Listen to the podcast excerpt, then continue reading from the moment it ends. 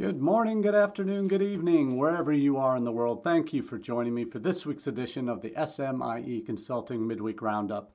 It's July 14th, 2021, and I'm your host, Marty Bennett. Today on the Midweek Roundup, we're going to be taking a look at three questions we've been hearing from international educators this past week. And before we dive into those questions, I want to give a special shout out to those participating in the live chat on Wednesday afternoons here on the East Coast. Also, those who watch us on repeat, either on our YouTube channel or back on the Facebook page for SMIE Consulting, and those that download us each week and make us a part of your podcast listening. Thank you so much for being a part of our SMIE family. And for those who aren't familiar, we take all of our news stories that we build into questions that we answer here on the Roundup. We take those from our newsletter that comes out on Mondays each week. Uh, that's called All the SMIE News Fit to Share. Uh, and that comes out Mondays at 9 a.m. Eastern. Uh, you can subscribe free, dropping the link to the most recent edition of uh, the newsletter in the chat on the Facebook page. But you can go to smieconsulting.org slash subscribe to see all the past editions of the newsletter, as well as uh, links to recordings of our Roundup uh, podcast and live channels. So thanks very much uh, for being a part of the journey here at SMIE Consulting. Here are the three questions we're going to cover today. First up, what should we do with Chinese STEM students? Second, how are you leveraging peer recruitment? And third, are you going to the Education USA Forum this year? Let's talk about all these three questions that we have been hearing today uh, from international educators, and let's get to those answers. The first question, what should we do with Chinese STEM students, is a complex one. Uh, we all know uh, over the past, not uh, even going back before the Trump administration, there were concerns about uh, intellectual property theft, uh, spying through Chinese military affiliated sources, coming to the United States, embedding as researchers and students at our institutions, and then stealing technology uh, back to China. Uh, and U.S. universities have done uh, due diligence is probably a generous uh, uh, phrasing for how they've handled this process. Uh, many institutions have run in, run up against some legal issues with um, faculty and researchers that are now uh, that have been brought over that are now uh, and ones that were American citizens that were involved in these uh, uh kind of thousand talent projects that uh, the Chinese government had initiated across the globe, uh, trying to expand their influence in the world, also through the Belt and Road Initiative, which we've covered many times here on the Roundup. But uh, in particular with STEM, uh, the, there was interest on the part of the Chinese government to learn more uh, as a country, to build its resources, and uh, to, in some cases, take very uh, uh, liberal um, use of their opportunities for their their people to study abroad, particularly in STEM fields, and particularly those who had ties to what they call the civil military fusion strategy. uh, in China, and that the U.S. has uh, red flagged and brought about uh, significant change, particularly in the Trump administration, but the lawsuits go back uh, pre Trump as well. Uh, some lawsuits even popping up uh, since Trump left office that are impacting either Chinese scholars and students that have had military ties uh, through family or through their uh, sponsoring university or sponsoring organization that have come to the U.S. and have been flagged up and uh, and are now legal proceedings uh, against them. So uh, that is a particular worry for security in the United States, national security interests in the United States, intellectual property uh, that uh, is created on university campuses and the ownership of that. Uh, those are things that, uh, frankly, uh, China has not not spent a whole lot of time and energy defending. they are relying on international practices on intellectual property law. Um, and that type of uh, practice, standard practice in the in the world for the last uh, couple of decades. Uh, but certainly, what we see have seen is that there, in in the government's eyes, there's been China's attempts to uh, to make the most of their time, their students and scholars that are sent over here uh, with the intent of potentially uh, taking state secrets, not necessarily state secrets, but certainly new technology.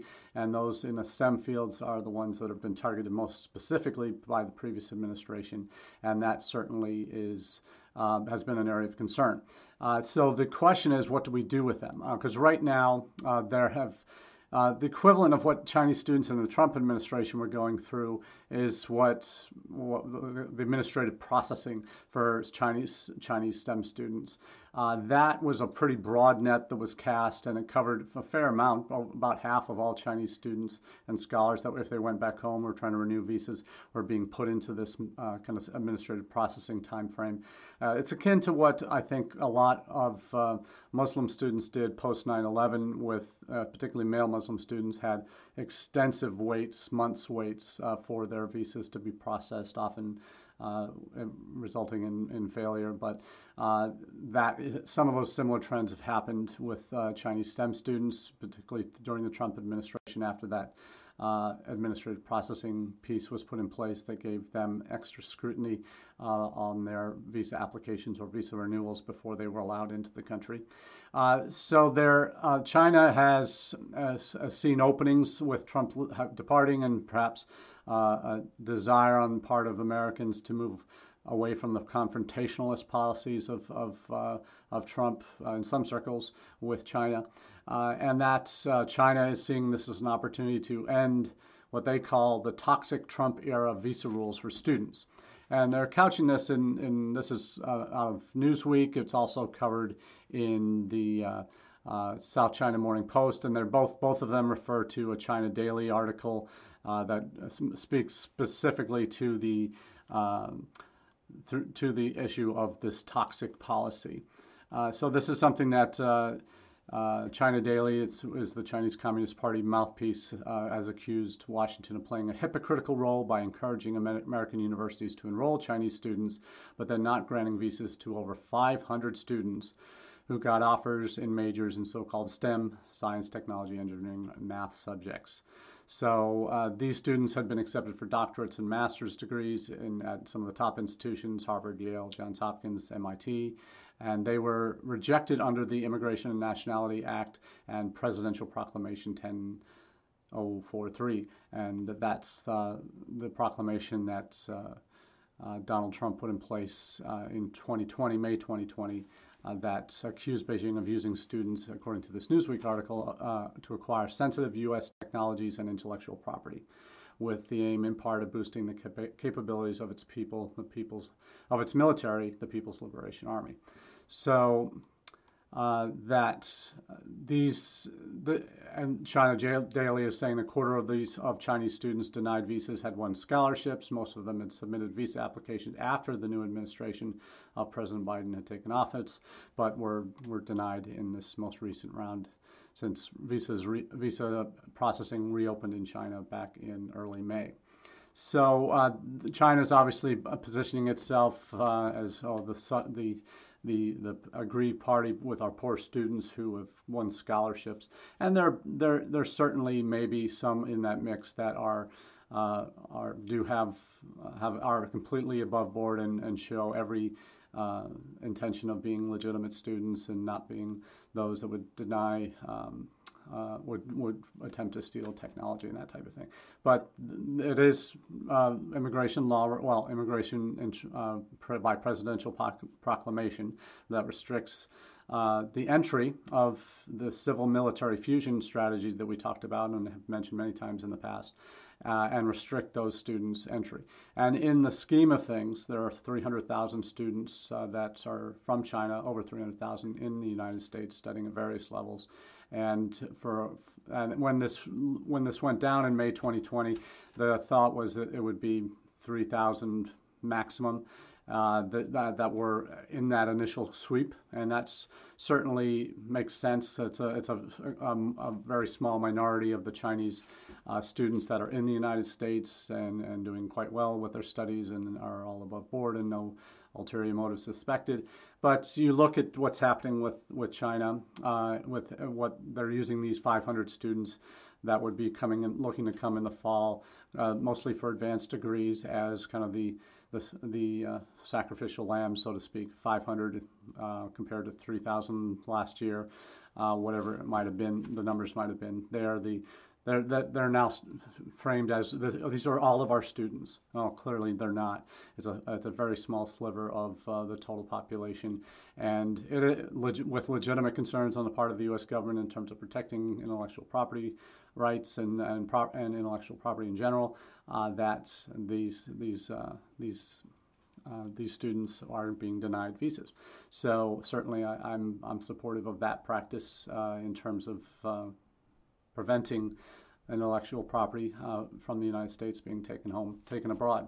Um, so this is something that I think will continue on. It'll it'll be it'll be a lot of posturing and bluster on the part of the Chinese, and we'll we'll stand our ground. I would hope, uh, and in terms of protecting our our national interests, as just as China would.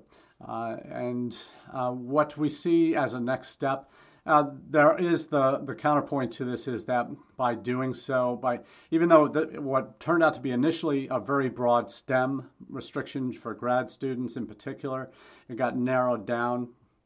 That's something that we, we forget.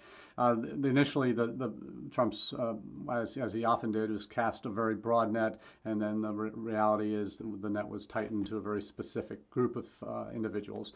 Uh, initially, he wanted to restrict all Chinese grad STEM uh, applicants, uh, and that would be of the uh, roughly 150,000 graduate students uh, from China. Um, maybe I think half of them would have been in STEM fields, and that would be a very significant chunk, obviously, a quarter of, uh, of the Chi- Chinese students in the U.S. If they suddenly weren't able to continue, that would be very damaging. So I think that initial policy of all STEM grad students from China got narrowed down to ones with uh, ties to PLA uh, in China and the Chinese Communist Party in general. Uh, that those ties, as part of that civil military fusion strategy, uh, would be denied visas. And that's what this group, I think, of 500 uh, is who they're talking about. Uh, they'll the, they'll never admit that on the Chinese government side, but certainly that's that's at least from the U.S. rationale. Uh, and articles that, that, that do talk about this say that uh, this is actually a very small uh, percentage of, um, uh, of, of, of Chinese applicant visa applicants, and that it, uh, the U.S. government says that they they are still welcoming Chinese students and, and the, from the embassy in Beijing. Uh, so the, the, the, counterpoint is that uh, the U.S.-China tech war uh, it is having impacts on potential student interest uh, from China, at least. Uh, that we're uh, some are arguing that we're shooting ourselves in the foot, technologically speaking, uh, by uh, not the China initiative that the Justice Department is pursuing of suspected tech thieves and spies. It's chilling the climate for scientists studying and working in the United States. And the crackdown comes as the U.S. F- faces a severe shortage of digital talent. Uh, and that's re- related to AI type uh, type roles. So we're seeing these kinds of things and, and the impact, particularly from China. Uh, and the question is, are there in this particular area, are there other countries the response would be for me is are there other countries that can fill that void that we could be better partners with uh, on the tech front and uh, would be worthwhile ex- ex- expanding those relationships because uh, our if we move in another direction that's clearly going to be China's loss because uh, the U.S. is seen as that um, that, that that innovation pot of uh, uh, like uh, we used to be a melting pot in, in the United States. Now we're a mixed salad, apparently. But um, what I think the simile, the, we're an innovation pot here in the in uh, in the United States, an innovation engine, if you will. And they governments that want to perhaps shortcut their uh, country's route to success will go to where the where the big ideas are coming and being developed and seek ways to, to leverage that and to uh, potentially uh, take it, take take advantage of that and our openness and our willingness to share. Uh, and this is something that we'll see in terms of uh, how that plays out long term. But uh, with regard to China, it's it's it's the it's the 800 pound uh, gorilla in the room that yeah, no one wants to deal with or, anger too badly. poke with a stick, a bear, whatever you, whatever metaphor you want to use use to to to describe the relationship. No one wants to to to upset them so much where they walk, walk away. Uh, but in this world economy, in this global, uh, increasingly smaller global world that we find ourselves in, uh, those relationships uh, can never be completely severed. Uh, that there's is too much interdependence uh, our, with our countries in terms of the economies, in terms of debt, in terms of all sorts of relationships that our countries have, and education is certainly a big piece of that. Uh, so I doubt there will ever be a point where those ties will be completely severed. But it, will be a lot of bluster. Uh, but it's a matter of uh, what seeps down to the average parent uh, who's sending their sons and daughters over. Uh, that's uh, how willing they're going to be to still go down the road of it's worth worth any any any hardships that our son or daughter or our family might experience as a result. So we'll see what happens on that one. But certainly a big question to to discover uh, future answers to moving forward. Now, next up is a topic that is near and dear to my heart uh, in terms of uh, how institutions are, are, are, best reaching future students. Uh, and this is uh, always the challenge in international education, particularly international student recruitment and admissions and enrollment management, is the, the facts of how do we best bring in a class. Uh, for those that uh, have been following my series with IDP Connect uh, through what I've developed over the past year called the six P's of Strategic International Enrollment Management, the final uh, P in that, uh, that, that series was published last week. Uh, it's called uh, th- this P is called peers, the six P's of strategic international enrollment management. Number six, peers. And we'll talk about peer recruitment in an answer to the question how are you leveraging uh, peer recruitment in your international student recruitment strategies, but also throughout the international student journey. And that's the larger piece of in international enrollment management because uh, the concept, as we've talked about in the roundup before, of enrollment management has been around since the late 70s. Started at Boston College and had uh, developed uh, into uh, really an all encompassing uh, view of recruiting students and, and enrolling enrolling those students and managing their enrollment. Uh, that it's once they're enrolled, it doesn't stop when they become a freshman or a first year student. It's they're, they're, whether the, this is where you got the concepts of student of retention and pers- eventually persistence and graduation rates where became all the rage in the in the 80s and 90s. And you saw, and into the 20th, 21st century, you've seen a whole industry pop up and uh, around enrollment management. Uh, many colleagues who uh, started in admissions, uh, where it was just admissions office, now are in enrollment management offices, and might, where it becomes a much broader focus of uh, student success uh, throughout their time on campus. And that, for domestic students, that's really become uh, with increased focus on advising, increased focus on career services, increased focus on uh, academic advising throughout uh, throughout their time, uh, writing centers popping up, and all of these things from the 90s onwards really became centerpieces of how student life was seen as a, it's an enrollment management piece. It's enrollment services that we need to provide to keep students engaged, to keep uh, students uh, part of the university community or college community. So internationally, uh, there's never really been a version of that that I think has been applied successfully uh, outside of a few institutions that have had through uh, through the volume of, of, of uh, students that they've had over the years, the diversity of countries, and uh, perhaps an all in one office that handles all things for international students from uh, initial recruitment to enrollment and uh, orientation, advising, and programming as well for students. those campuses are few and far between, but those are the ones that probably have the closest thing to a strategic international enrollment management plan. And having that, and when I talk to institutions about this concept, it's really, uh, it's called the six Ps because it focuses on uh, what I call um, a purposeful prioritization of people. Uh, that process uh, where you're purposefully prioritizing people.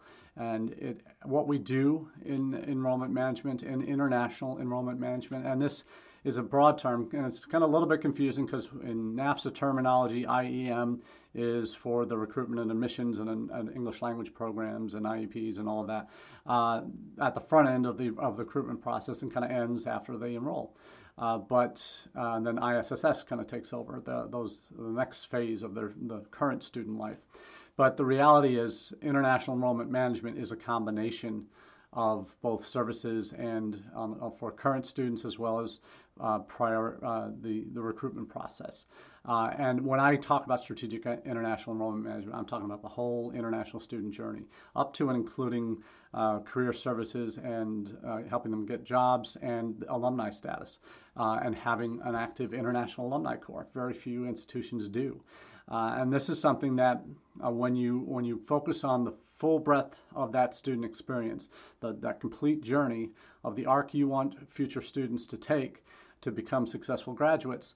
This is a view that when you have that mindset, when your campus takes that mindset uh, and looks at it as we, uh, and we've all heard the phrase, it takes a, a village to enroll a, enroll a student. Uh, but that also means it, it, takes a village to keep that student and to grow that student and to mature that student to become a successful contributing member of society at the, at the, after they're done with their degree. That's the goal of any institution that enrolls students, right? So they want their graduates to be successful. And international students don't always rise to the top or even in the, in the short list of things that uh, institutions focus on uh, in their uh, enrollment management process. So, what this SIEM model, the strategic, strategic International Enrollment Management model that I've been talking about, relies on is a focus on that entire journey and have the international office kind of obviously serve as the focal point for that, but not the be all and end all. They're the ones that need to drive the conversation forward because they're the advocates for those students, the international students that uh, don't always get um, first service uh, from uh, staff on campus uh, or are even thought about in term, because of the complexities and issues involved for employment matters at the highest levels in the career services offices. Some campuses it is working, and those are the ones we want to celebrate. But for the most part, there's little thought paid to that entire journey. And one of the things I talk about, and that's why I'm getting to the sixth, sixth P of the Strategic International Enrollment Management Series, uh, is peers and the importance of peers throughout the student journey. Not just at the recruitment process where you're trying to encourage prospective students to apply and eventually enroll. It's throughout that journey for having uh, international student mentors for new students when they arrive, to having uh, friendship families, to having um, uh, conversation partners, uh, those kinds of things that uh, provide students that kind of I can talk to this person because they they have been in my shoes. Uh, this is the this is the kind of person we see as the as as, uh, as someone I can look up to that I want to be like that I see myself developing as a as a, as a strong individual, uh, future success story. These uh, the people like me. Uh, the ones who are international that have shared experiences with me, they're the ones that I can learn most from. And that is the, that philosophy is something we've uh, I've I learned early on in my days in, in college admissions. And within even though I was working at my alma mater uh, that I had studied at for four years of undergraduate, two years of batch of a master's degree, and I, my first job was working there in the admissions office, telling everybody how great the university was. Even though I was a former student, uh, I was an employee. I wasn't uh, living it at that time, and even though it was six years removed from my first freshman year experience. Uh, I thought I, I, I, could still tell that story well, but the reality is, future students don't look to you, even though you have that student experience. They'll, they'll value that in some way, but it won't have as great an impact as a student who's on that campus living that story, their story, the future student's story, uh, living that right now. And I was told, hey, our students are our best recruiters. And the more uh, we, that's why we had them as our tour guides for people, for students that would visit campus. That's why we had them on the phones, uh, calling, doing calling campaigns to students that had applied or uh, were in the process of applying to admitted students, all of that. Uh, so that times have changed and it's not always going to be calling campaigns. Maybe it's uh, WhatsApp messaging uh, to uh, to those students from your current students, to future students from your current students. Uh, it's leveraging them throughout the enrollment process, uh, from Ask Me Anythings, where you might have uh, student chats, to virtual open houses, where you have specifically time available for future students to talk to current students to hear from their experiences. It's from having video testimonials that you can share, share online through your social media campaigns and your communication plans.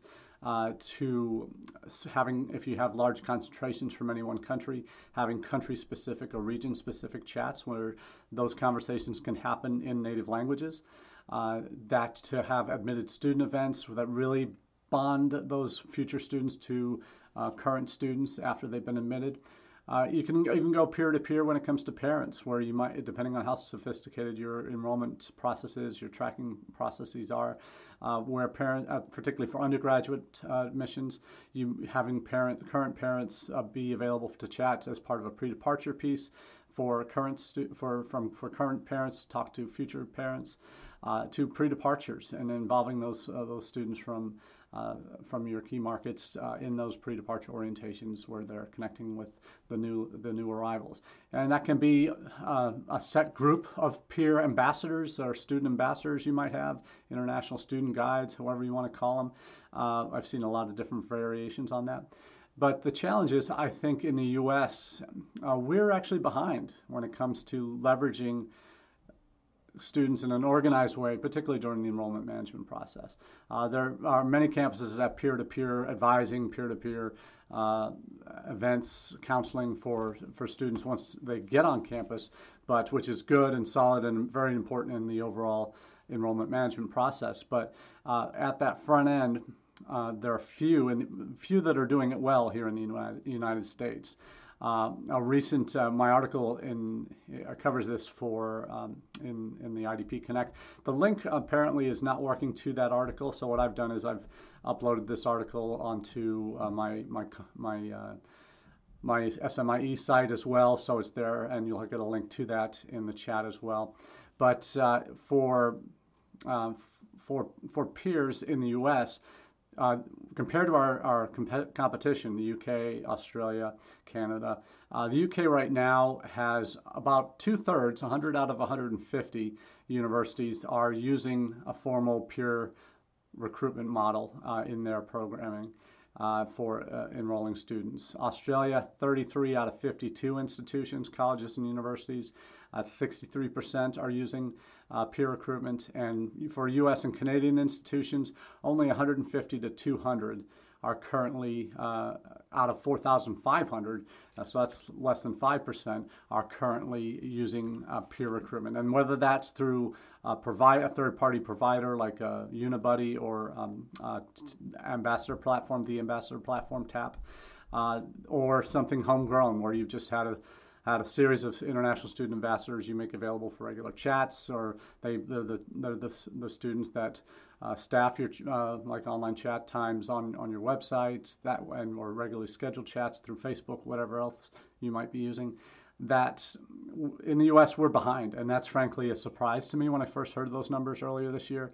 But the reality is, it's it's a piece of the puzzle that doesn't really get paid enough attention. I know uh, I know many many institutions will put uh, a priority on having student employees uh, and then just having them really do application sorting or grunt work in the office, but never really give them something substantial.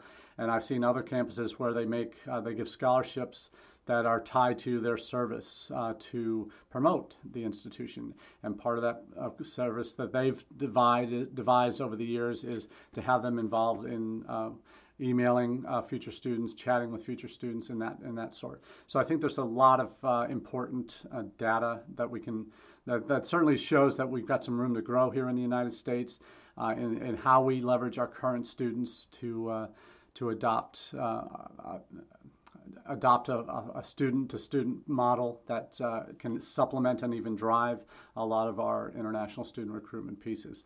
So as I talked about it, and the article kind of sums up with uh, what I when we we talk peers as its last part of the six P's, and it's not like it's an afterthought. It's actually a driving force because when you look at it, when you peer to peer, that's that priority is that student, uh, that person, uh, by prioritizing their needs and, and and trying to get them to connected to the people that will help drive them drive their decision making process in the most uh, practical way and effective way. So I think there's some really important examples that we can be leveraging in our work. I'll be talking more about the six Ps uh, in the coming coming months as we I work with different institutional partners. I'll be uh, bringing them in to share their perspectives on how the six Ps are working. Hopefully, we'll have a NAF, NAFSA session approved for the next conference, which will be in Denver in May of uh, 2022. Looking forward to that. Getting out to uh, to see some family out there and also to present on this topic. So hopefully we get some more, uh, more, more examples of this to share in the coming weeks and months, but we're looking forward to that. Now, last question of the day. Are you going to the Education USA Forum? And yes, this is a shameless plug. Yes, I used to work for Education USA for a number of years, but there was good reason for that.